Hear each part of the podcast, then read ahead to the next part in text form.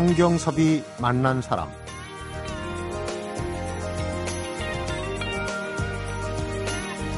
전 국민의 여행 습관을 바꿔버렸다고 얘기하는 유홍준 교수의 나의 문화유산 답사기 1권에 이런 얘기가 실려 있습니다. 인간은 아는 만큼 느낄 뿐이며 느낀 만큼 보인다. 유홍준 교수가 20년 만에 국내 편이 아닌 일본 편 두 권의 책을 펴냈는데 이 일본 문화유산 답사야말로 아는 만큼 느끼고 느낀 만큼 보인다는 얘기가 새삼스럽게 느껴집니다. 2박 3일의 일정으로 진행됐던 유홍준 교수와의 떠나는 문화유산 답사 라디오 기획. 오늘은 벌써 마지막 일정입니다. 유홍준 교수에게 듣는 문화유산 이야기로 성경섭이 만난 사람 사흘째 일정을 시작합니다.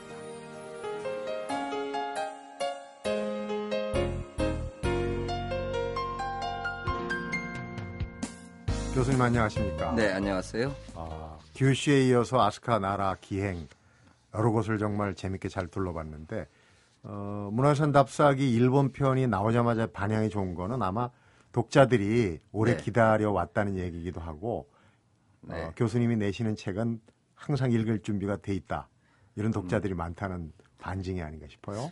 제 책을 장소를 계속 바꿔가기 때문에 그 뭐 여행 을 한다든지 또는 그냥 독서로서 어, 읽을 적에 에, 아직까지 그 제가 얘기하고 있는 것에 더 뭐 들을 만한 게 있다고 생각하는 사람들이 있는 것 같아요. 속된 표현으로 네. 미천이 아직 안 떨어지신 거예요. 네.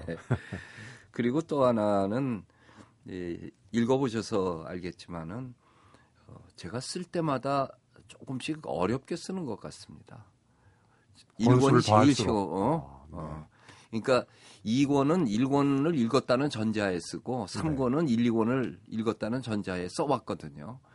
그러니까 똑같은 수준으로 이야기를 했으면은 그 연속곡 그 횟수 늘려가는 거 고무줄빵 같아서 사람들이 안 따라왔을 텐데 음, 조금씩 그 미학을 얘기도 하고 또 어, 철학적인 인생 얘기도 하면서 하니까 새로운 맛이 생겼는지 모르죠. 네. 제가 처음 쓴 글 쓴 거가 91년에 집필을 했으니까 42살 때 썼는데 지금은 60이 넘었잖아요. 네. 이제 내일 모레 정년이잖아요. 그래서 글이 중년에 썼던 글하고 이제 노년으로 들어가면서 쓰는 것은 글 맛이 다를 수뿐이 없잖아요. 네. 그래서 뭐 팔리고 안 팔리고에 대해서는 저는 개념은 없고요. 이 기왕 시작하고 많은 사람이 좋아했으니까 어, 어떻게 유종의 미를 거둬야 되나 하는 거가 고민입니다. 음, 시간을 좀 거꾸로 돌리면은 책과는 별도로 그 문화유산 답사는 버스 안에서 이렇게 위적을 설명하는 걸로 시작. 그렇죠. 네. 80년대 중엽이죠. 80년대 중엽에 이 제가 뭐 이렇게 이렇게 살다가 이제 난 미술 평론가로 그 살아야겠다 그런 마음을 먹고 네.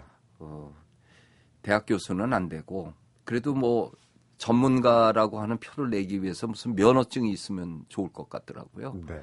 그래서 동아일보 신춘문예에 에, 응모했는데 당선이 됐어요. 네. 그러니까 이제 미술평론가라고 타이틀로 어, 미술평론을 하면서 그때만 하더라도 저 우리 것에 대한 관심이 진짜 없었고 학교에서 가르치는 것도 적고 그래 저 80년대 4년 5년 이때 민족문화 운동도 일어나고 네. 할때 네, 신촌에 있는 우리마당이라고 그 대안 공간이 있어요. 지금도 있어요. 네. 아주 저 3층에 그냥 조그만 어두컴컴한 방인데 거기에서 어, 젊은이를 위한 한국 미술사를 하겠다 해가지고 어, 포스터를 세 장 만들어서 이대 서울대 미대 고- 미술대학에다가 그냥 하나 붙여놨어요. 네. 그랬더니 그 제목만 보고 그때 뭐 내가 누군지 아나요 사람들이 이 제목만 보고 왔는데 30명이 돈 내고 온 거예요. 어, 돈. 내고. 돈 내고 오죠. 그랬는데 매주 저녁 때 하는데 7시부터 10시까지 슬라이드 강의를 하는데 그때는 또 슬라이드 강의가 첨단 기술 비슷해서 하는 사람이 별로 없었어요. 지금은 이제 네, 그 지금은 뭐 피- 하는 것처럼 파워포인트로 하지만은 그때는 야, 제가 정말 그 미술사 공부하면서 원가가 많이 들었다고 생각하는 거는 그 전부 어, 슬라이드 필름으로 찍어가지고 해놓은 거가 어, 다 쉬어보지는 않았는데 일본 거 스- 책을 내면서 이게 6, 70%가 내 사진인데 네, 직접 찍으신 찍은 거죠. 예, 20년 전부터 찍어온 것들이죠. 그게 그 시어 한번 시어봐 저 대충 시어본다고 하면요. 1,500장 들어가는 파일북으로 다섯 건이에요. 어, 슬라이드가 그 슬라이드가요. 제작 그, 네, 그리고 네, 네, 그리고 한국 미술사에 관한 거는 한 50건 되고요. 그 파일북 캐비넷이 두 개니까요. 네. 그참그 열정적으로 찍었죠. 찍어서 슬라이드로 하여튼 보여줘야 될 거 아니겠어요. 음, 그리, 그리고 이제 걔네들을 이제 전도하는 마음으로 네. 이, 이래도 너희들이 한국 미술을 무시하냐 하는 생각으로 답사를 이제 다녔단 말이에요. 그러니까 답사 다니면 그때 수강자들이 다 저 대학 재학생들이었어요. 네. 그때 내 나이 서른다섯이니까요. 거의 뭐 형님이라고 불렀겠군요. 그렇죠. 어. 그런데 그 서- 형님이라고 부르는 사람은 없고 다 그래도 선생님이라고 대학에서 강사를 했으니까 네.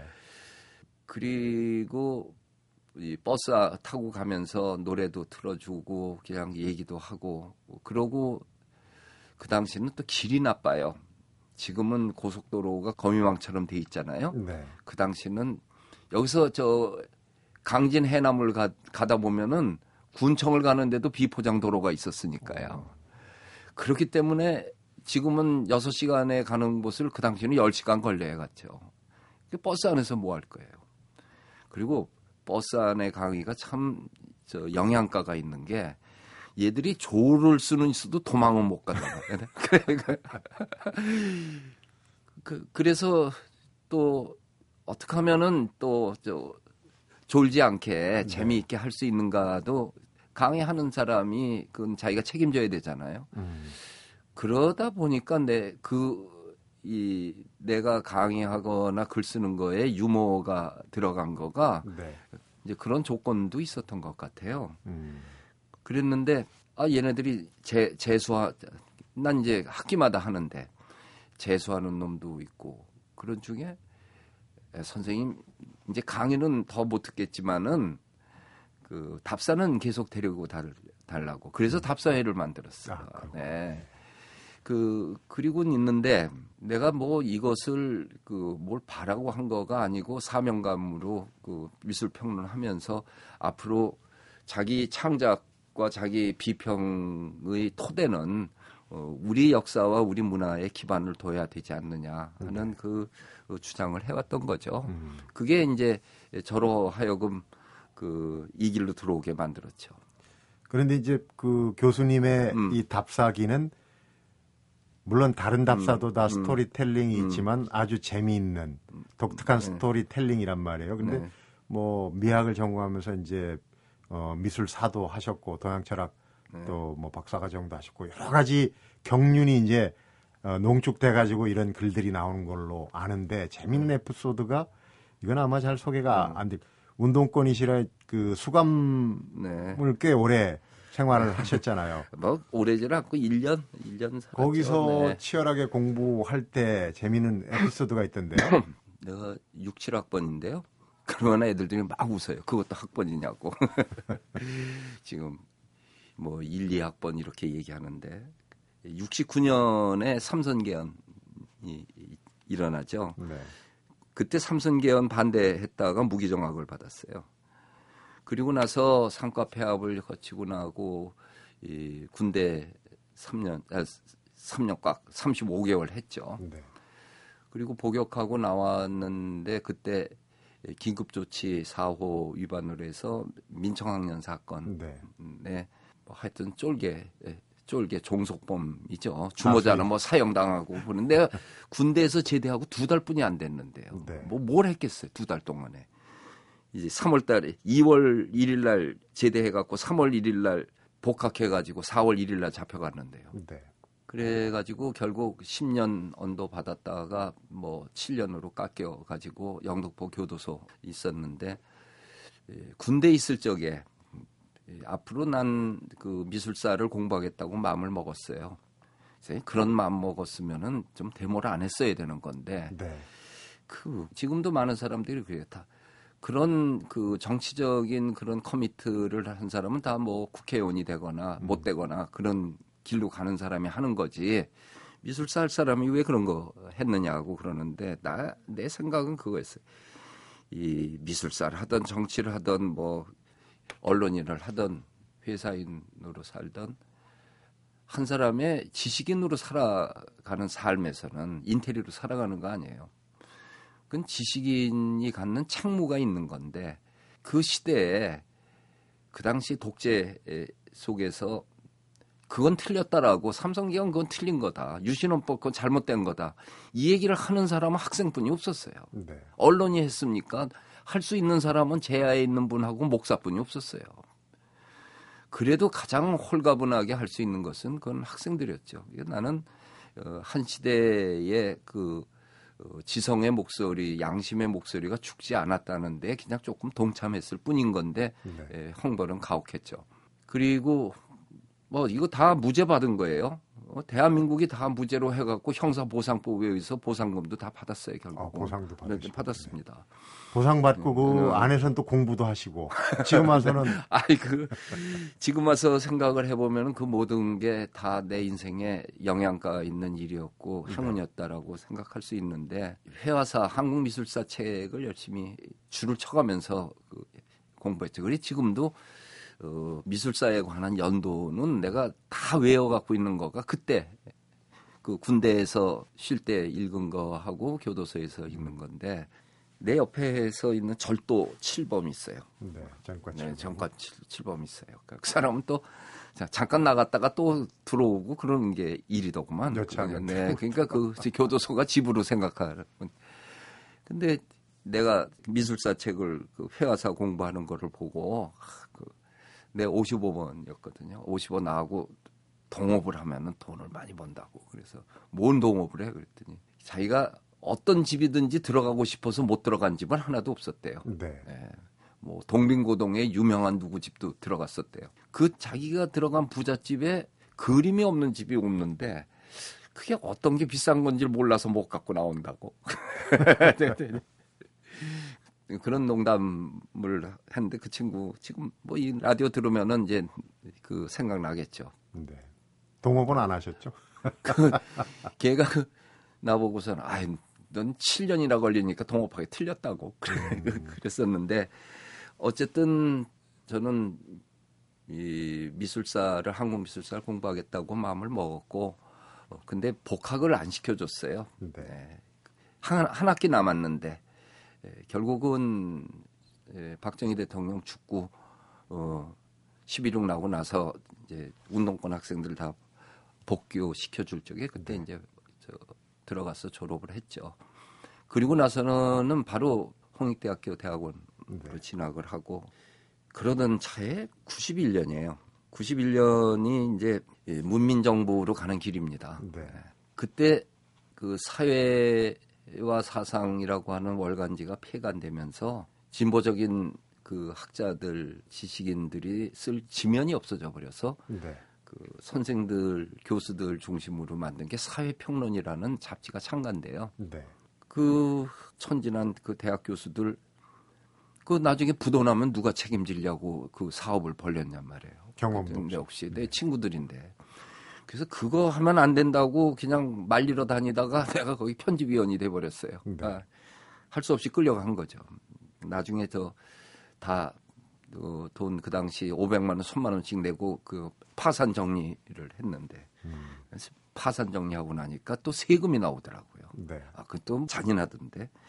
어쨌든 창간을 하는데 잡지가 되려면 뭐 소설도 실어야 되고 뭐 그래야 되는데 각 장르가 다다 들어가야 되는데 아 원고료도 안 주는데 누가 소설을 줘요.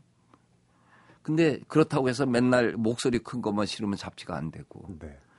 그래서 이제 치- 그 친구들이 너 후배들 데리고 학생들 데리고 뭐 내가 이제 답사갈 적에 따라온 사람들이 많으니까 그 버스 안에서 떠들던 거 그거 여기다가 연재하면 어떠냐고 그래서 시작한 게 나의 문화유산 답사기고 어, 원고료를 못 받고 시작을 한 글이었어요. 네. 그게 에, 제가 이 답사기로 91년 5월에 처음 그 나의 문화유산 답사기라는 제목으로 글을 쓰게 되고 93년 5월 달에 그 책은 이제 중간에 저 잡지는 폐간돼 가지고 네. 다른 잡지로 가서 어, 연재를 끝내고 나서 이게 사람이 살다 보면은 그 큰 계기가 어, 있는데 그 글을 쓰라고 하는 것 쓰게 된 것도 운명적이지만은 네. 그 첫 번째 책이 나왔을 적에 은사이신 백낙청 선생님이 그 당시 난 민미업 대표였는데 그 전 시장에 날 보러 와가지고 그 자네 그 글 쓴 거 보니까 굉장히 잘 쓴 글이더라. 열심히 써가지고 우리 창비에서 책을 내자. 나는 사실 남이 안 했던 거기 때문에 불안한 거였거든요. 이게 글쟁이들이 보면은 이게 네. 어떤 수준이 이렇게 수다 떨듯이 써도 괜찮은 건가. 음. 근데 이거 하나는 분명히 얘기할 것 같아요. 내가 문필가라는 의식이 없었어요. 그러니까 나는 글을 잘 못 써도 창피할 게 없는 거예요. 네. 그게 굉장한 이점이었던 것 같아요. 밑제 본전이다. 네, 그러면 그러니까 내 마음대로 쓸 수 있었던 거예요. 창조적인 장르를 만들 수 있었던 거죠. 네. 내가 문필가로서 어, 인식이 돼 있고 소설이나 시를 쓰고 했을 적에는 그 형식의 틀을 지켰을 텐데 음. 나는 뭐 내가 공부한 것을 독자들에게 국민들에게 재미있고 알기 쉽게 썼을 뿐이다. 뭐가 잘못됐냐? 에, 뭐 여행 가이드북이라도 좋다. 근데 여행은 이렇게 문화 어, 관광을 겸했을 적에 더 좋은 거 아니냐. 우선 나부터도 어디 가고 싶었는데 그 그냥 사람만 바글바글 거리고 뭐 바가지 오금이나 씌우는데 말고 좀 조용하고 한적하고 의미 있는 데 가고 싶은데 그런 안내서가 없으니까 네. 내가 공부한 현장을 쓴다. 그게 너무 쓴 거거든요. 그거를 선생님이 그 가치를 평가해 준 게 굉장히 그 뭐 용기가 생겼겠죠. 더 열심히 썼겠죠. 그래 지금도 그 생각해 보면은 사람들이 이런 책을 누구든지 쓰고 싶은 마음이 있나 봐요. 어떻게 해서 이런 걸 썼냐고 물어보면은 첫째로는 어, 원고료 안 받고 쓴 글이라는 거하고 음. 두 번째는 기존의 장르를 개념 갖지 않고 내 형식으로 썼다는 거고. 네. 세 번째는 이 속에 전하려고 하는 내용은 내가 정말로 딴 거는 몰라도 한국 미술사를 전도하는 마음으로 썼어요. 네. 그러니까 전도사라고 하는 그 위치는 어쨌든 설득을 시켜야 될 거 아니겠어요. 네.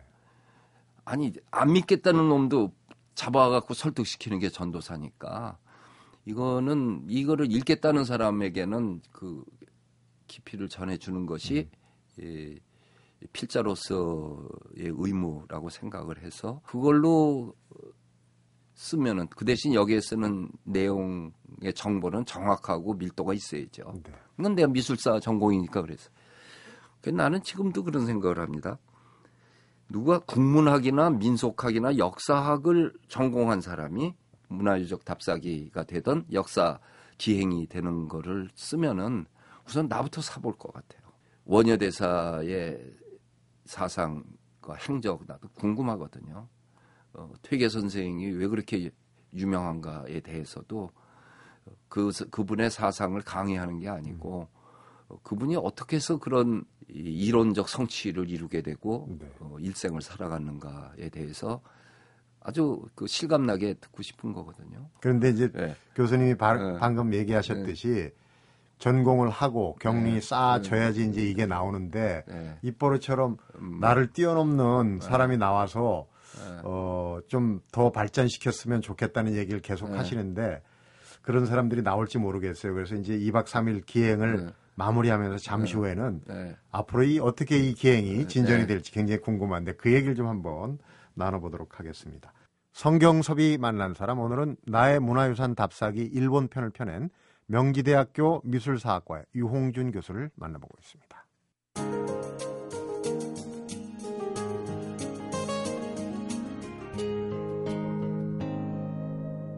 성경섭이 만난 사람. 일본 편을 또 일본 사람들도 읽어봐야죠. 일본어로 좀 내셔야 될 것 같기도 하고. 지금 뭐 일본의 저 창비사에서 일본에 있는 유력한 출판사하고 일본어판 나오는 교섭을 하고 있는데 네. 뭐 어디서 나오든 나올 거예요. 근데 얼마 전에 서울에 있는 일본 유력한 신문의 특파원이 인터뷰를 하러 왔어요. 어, 자기 신문 에 소개하고 싶어가지고 인물을 소개하고 싶다는 네. 거죠. 한일 관계에서 맨날 그 불쾌한 얘기만 오가는 중에 예, 이렇게 공정하게 쌍방으로 문화를 봐야 된다고 하는 문화적인 책이 베스트셀러가 되는 것을 보고 그건 참 어, 반갑고 고마운 현상이다라고 생각을 해서 이제 인터뷰를 왔어요. 네. 한국말이 좀 서툴지만 잘 합디다. 근데 이 책을 다 읽고 온 거예요. 어. 그래서 나는 궁금한 거예요. 일본 사람이 읽었을 적에 어떨까 했는데 그분 얘기가 일본 사람이 더 재밌게 읽을 소지가 있다고 그래요. 아, 우리가 갖고 있는 문화를 외국 사람은 이렇게 보는구나. 볼 수도 있구나. 그새 그 얘기를 들으니까 내 제주도 답사기를 제주도 사람이 더 재밌게 읽는데요. 어. 내 답사기 3권이 안동 얘기거든요. 그걸 안동 사람들이 그렇게 재밌게 읽었던 거예요. 그 제사 지내면서 뭐 한 얘기 같은 거를 보니까 네. 그냥 저, 아, 우리는 그냥 그런가 보다 했는데 그걸 객관화 시켜 보니까 이렇구나 하는 그러면서 또 한편으로는 그 저는 느끼지 못했는데 어쨌든 여기 일본 답사기 곳곳에는 그 일본 사람들에게 바라는 이야기도 쓰고 또 서운한 것도 얘기하고 네. 또는 질타하는 얘기도 있고 그리고 또 한국 독자들에게 또 요구하고 있는 것도 있고 반성하는 얘기도 있잖아요.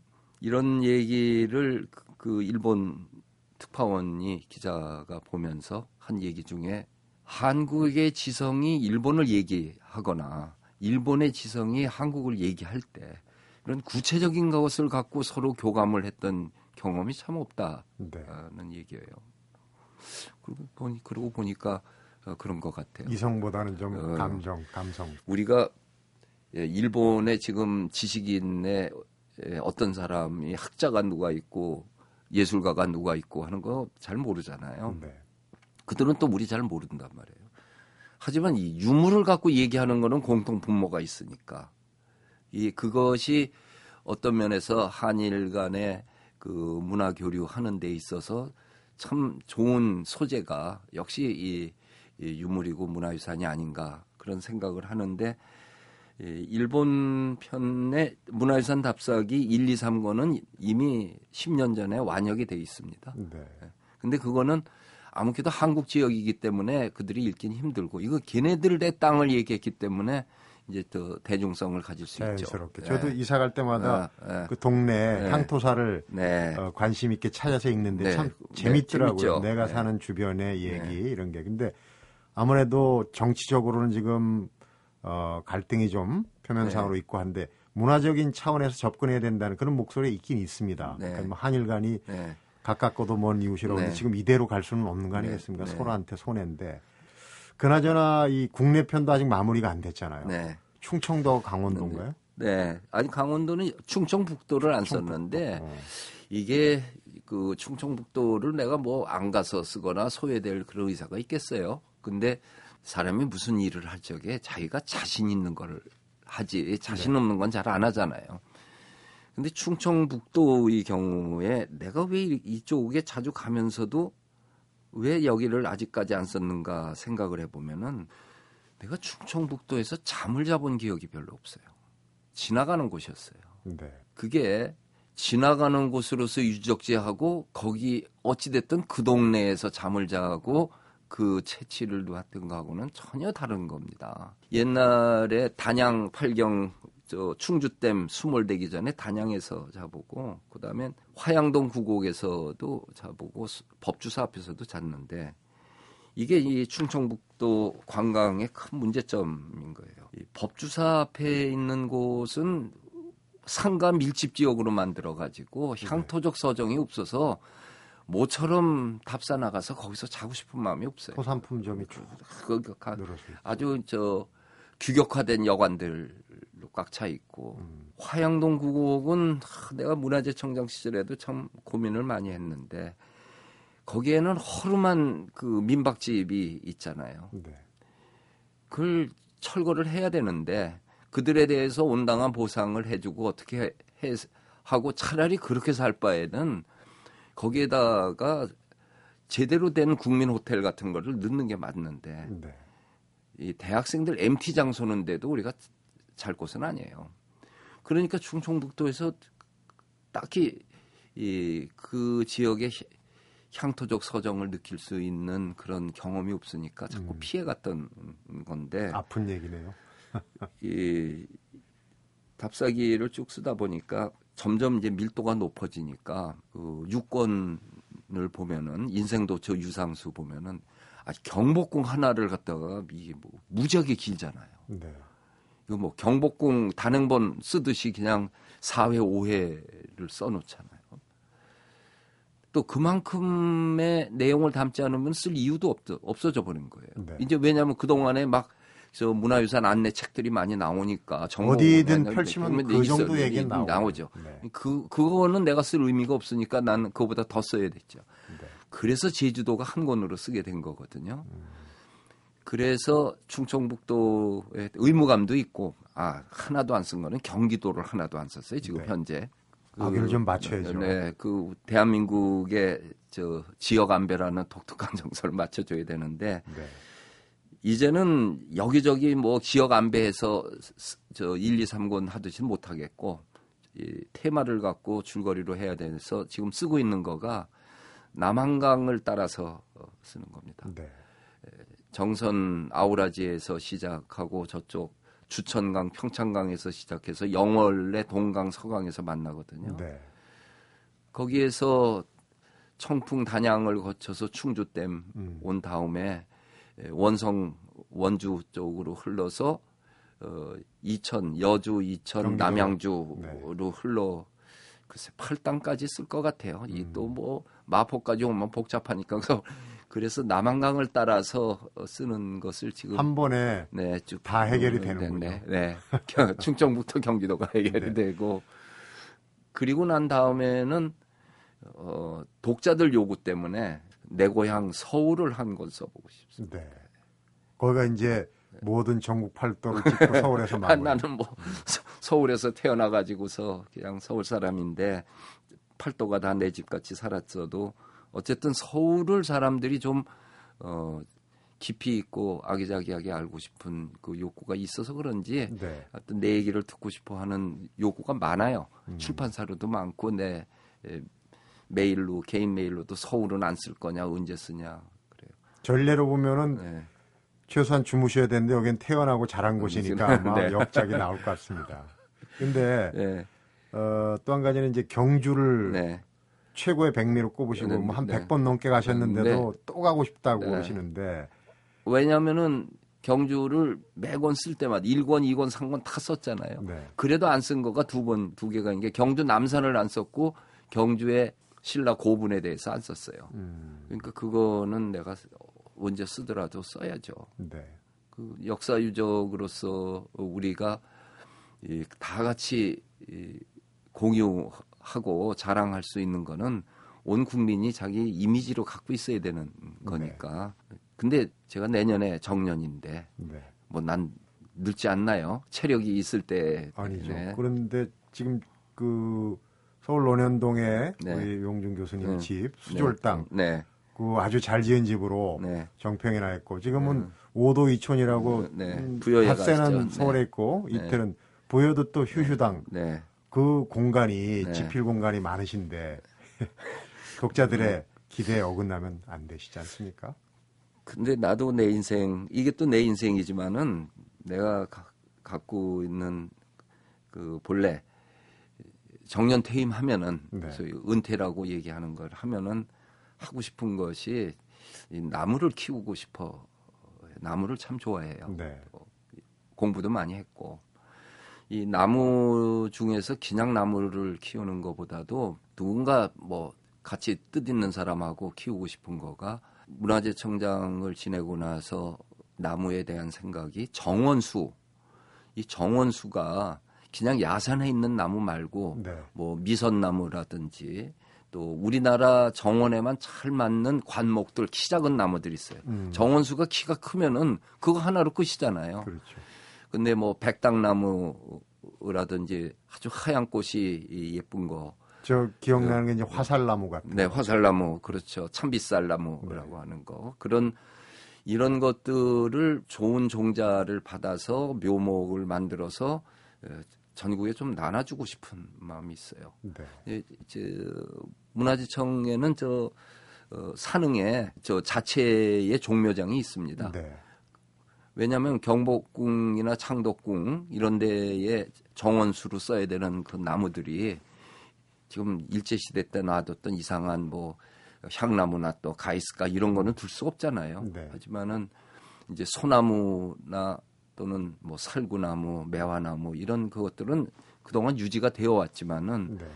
그 아주 정겨운 그 정서를 주는 이러한 나무들은 누가 그 원예 시장 아파트 문화 때문에 지금 이런데 네. 집을 지면은 정원을 우리가 가꿔야 되는데 그 정원을 가꿀 때 우리 정서에 맞는 거를 공급해 줄 수 있는 곳이 뭐 사랑주 나무니 이런 게 뭐 천안 어디에도 있다고 그러고 어디에도 있다고 그래요. 네. 난 가보지는 않았지만은 그런 것을 나도 하나 해가지고 우리 국토에 우리 고유의 빛깔을 보여주는 열매와 꽃이 있는 나무를 보급하고 싶은 게 이제 늙어서 할 수 있는 거는 나무 키우는 것뿐이 없다고 그러더라고요. 네. 문화유산에서 어. 자연스럽게 자연유산을 네. 만들어 가시는 쪽으로 그러시더라도 독자들의 기대에 음. 부응하시는 마무리는 어, 음. 꼭 해 주시기 바랍니다.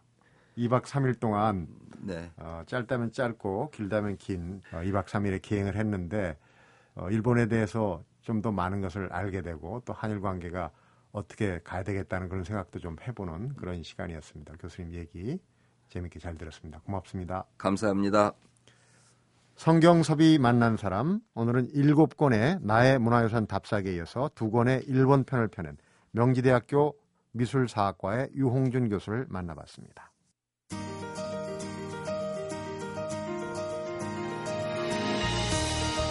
유홍준 교수가 전에 이런 생각을 밝힌 적이 있습니다. 들어가지 마시오라는 강제 규정을 두어서 닫혀있던 문화유산을 시민이 함께 보존하는 계기가 됐다는 것에 감회가 깊다.